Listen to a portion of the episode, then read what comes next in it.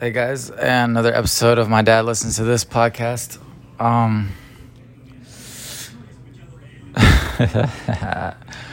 um, yeah. So, uh, dude, I,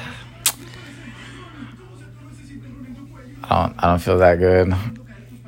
I feel messy, man. I feel sloppy. I feel a little sloppy.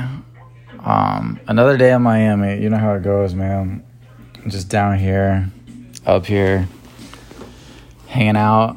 Um, sometimes you just got to get things done. I feel like, I don't know. You can just, sometimes you just need to do things. Like, like, uh, like people ask me stuff, or like, you know, you get in conversation with people and they're like, whatever's going on with them.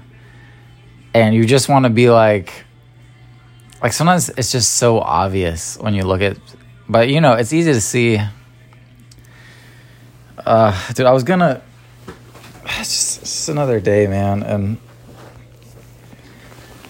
i don't know man. Th- like things are good things are good but it's just i don't know. You just want things to happen faster you know and like i, I don't even know man. I guess that's it